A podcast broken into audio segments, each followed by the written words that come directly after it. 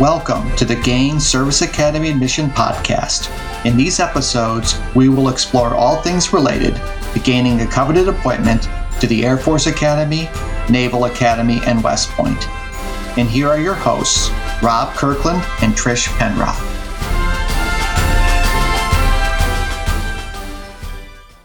Welcome back to the Gain Service Academy Admission Podcast.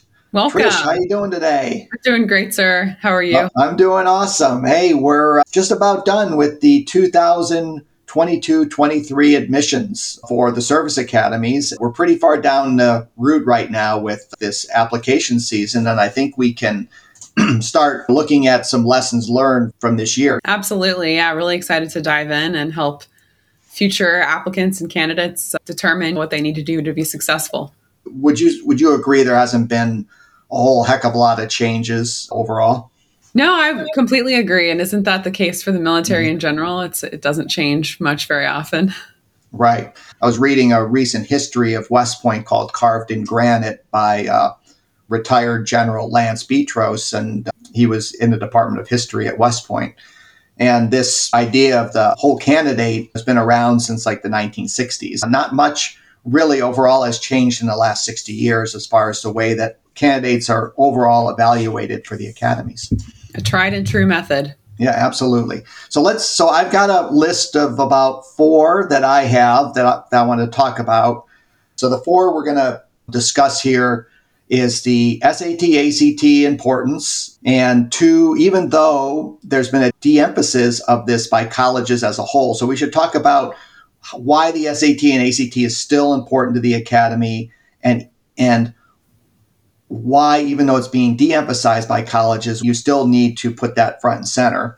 Two, we're going to talk about the CFA and being prepared early for the CFA so that when you actually take it, you're ready.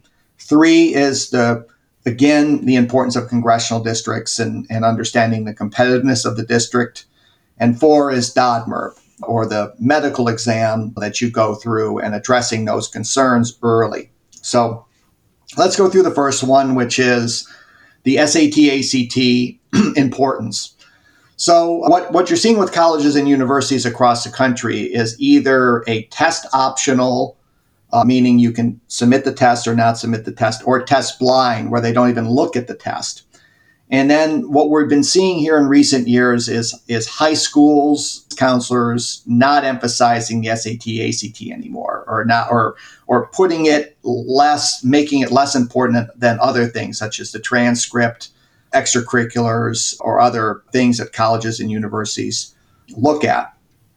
However, with the service academies, the SAT, ACT continues with the same importance that it's been before. So even though your counselor in your school may be de emphasizing it, the Service Academy continues to emphasize it at the same level that it has before, which is 40% of the overall whole candidate score. You, if you are applying to a service academy, you cannot listen to your guidance counselors or, or people who are dealing with regular college admission because if you listen to them and de emphasize this, it's going to hurt you. So true. And, and it seems like a lot of students tend to burn out here when it comes to the SAT, ACT. They take it a few times and then they're just kind of done with it.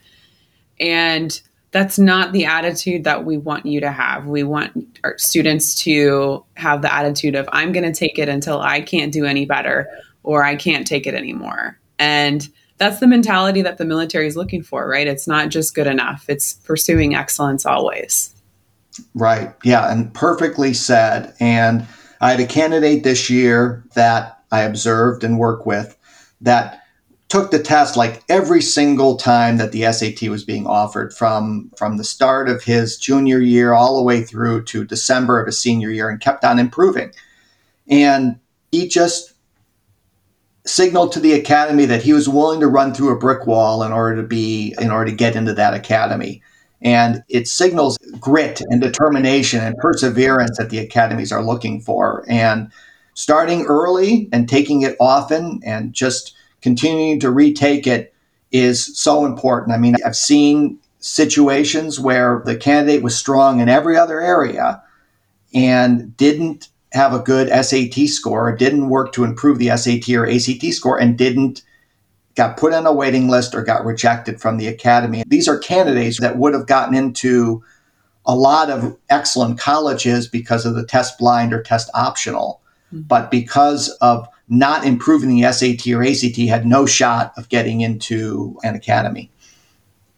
And I think that ties pretty closely into point number three, which is understanding the competitiveness of your congressional district. But we'll save that for later.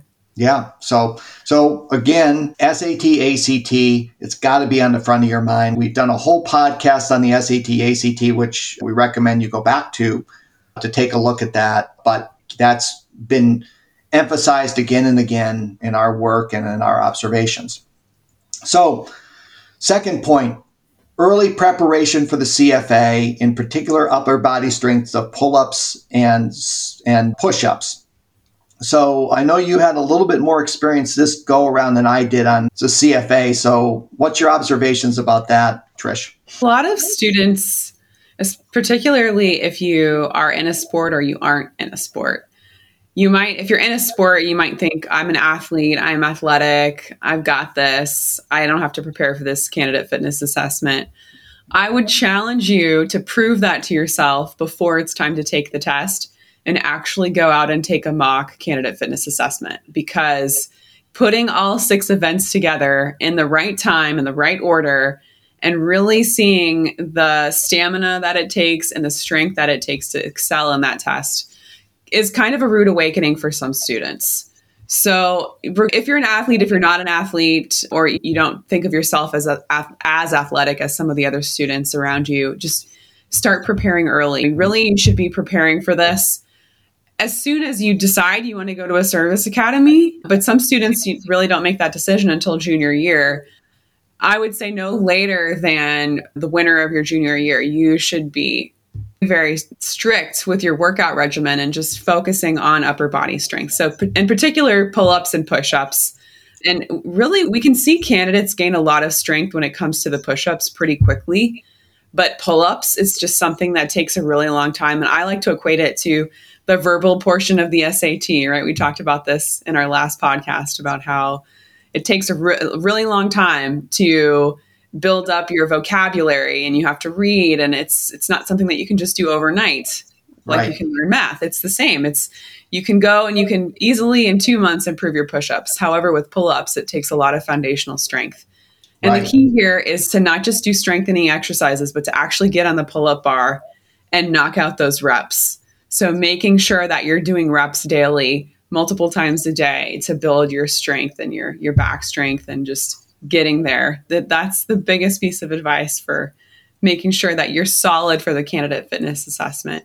And also yeah. not wasting the opportunity of summer seminar or summer leaders experience if you're at West Point. You can take that test, it's going to count. If you take it at a service academy, you can use that for your official score. So you should be ready by the time June hits between your junior and senior year to take that test and excel in it. Just get it out of the way, get it over with. And having passed that early is going to be one less thing that you have to worry about throughout the application process. Yeah, that's awesome. I was going to ask you a couple follow on questions, but you like answered all the follow on questions for me. So that's awesome.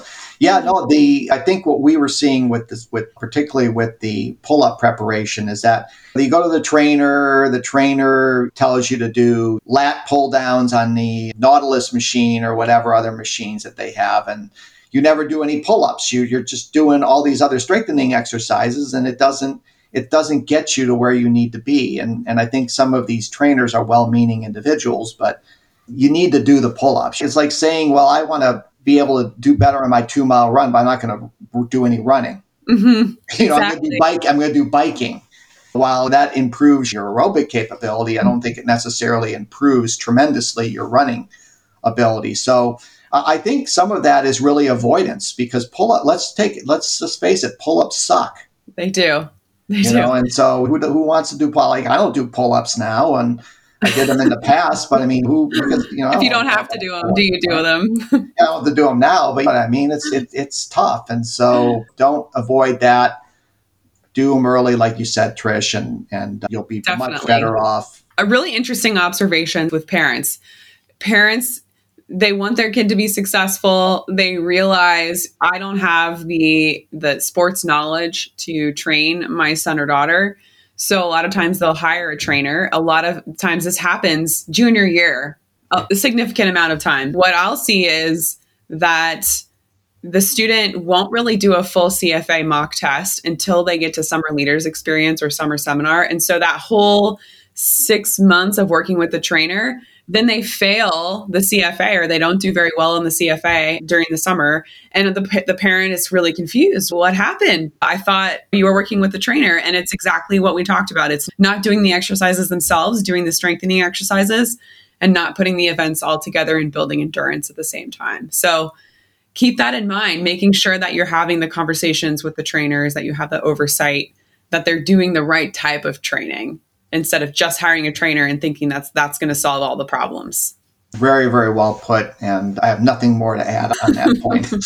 All right. So, third is congressional district competitiveness. And uh, again, we've discussed this in previous podcasts, but we've seen candidates from districts that are super competitive, not have difficulty getting a appointment versus those from less competitive districts that get get an appointment. And uh, we won't go into the the nitnoid detail on this because it's complex, but the, the district competitiveness of your district is is based really on two factors. It's based on you, the propensity of people in your district to serve and the income level of the people in your districts. For example, Downtown San Francisco, which is Nancy Pelosi's district, has a high per capita income but a low propensity to serve. So that would be uh, not an uncompetitive district versus Washington, D.C., or say Northern Virginia, which is high propensity, high per capita income, which is tends to be the most competitive. Obviously, the least competitive district is low socioeconomic low uh, propensity to serve. And those tend to be districts maybe in urban areas, in areas that are poorer areas. So it really depends on kind of those factors, but the district you're in makes a huge difference in whether or not you're going to get into a service academy. So what more do we need to talk about there that, that you can pile on? What I would say is thinking about where you are and prioritizing what that member of Congress is looking for. So you can go and you can look at their website. You're going to see the Service Academy nomination page. There's a lot of other pages within that website. What do they stand for? What do they prioritize? What can you highlight in your application that's aligning with their values? And how do your values align with their values? And what can you really highlight there? So making sure you're doing that and then also just knowing am are you in a competitive district having insight to that and then preparing. Maybe instead of not taking the SAT ACT again wink wink nudge nudge maybe you should because you're in northern Virginia and you're trying to set yourself up for success no matter how your member of congress is going to nominate you. So whether they rank or unranking you to to the service academy of your choice that way you can hopefully set yourself up to win the slate in your area but if not you're setting yourself up to be in the top 150 and we'll post another link to our congressional nomination video as well. Yep yep and so take it the top 150 is ones that, that doesn't rely on you winning your district but uh, i mean we've seen time and time again candidates who we didn't think would get an appointment that would just happen to be in a less competitive district get that appointment versus people in who had a, a, more competitive file who took a little bit longer to get an appointment or didn't get one. So, mm-hmm. congressional district competitiveness is a very, very important aspect and continues to be a factor overall in getting into a service academy.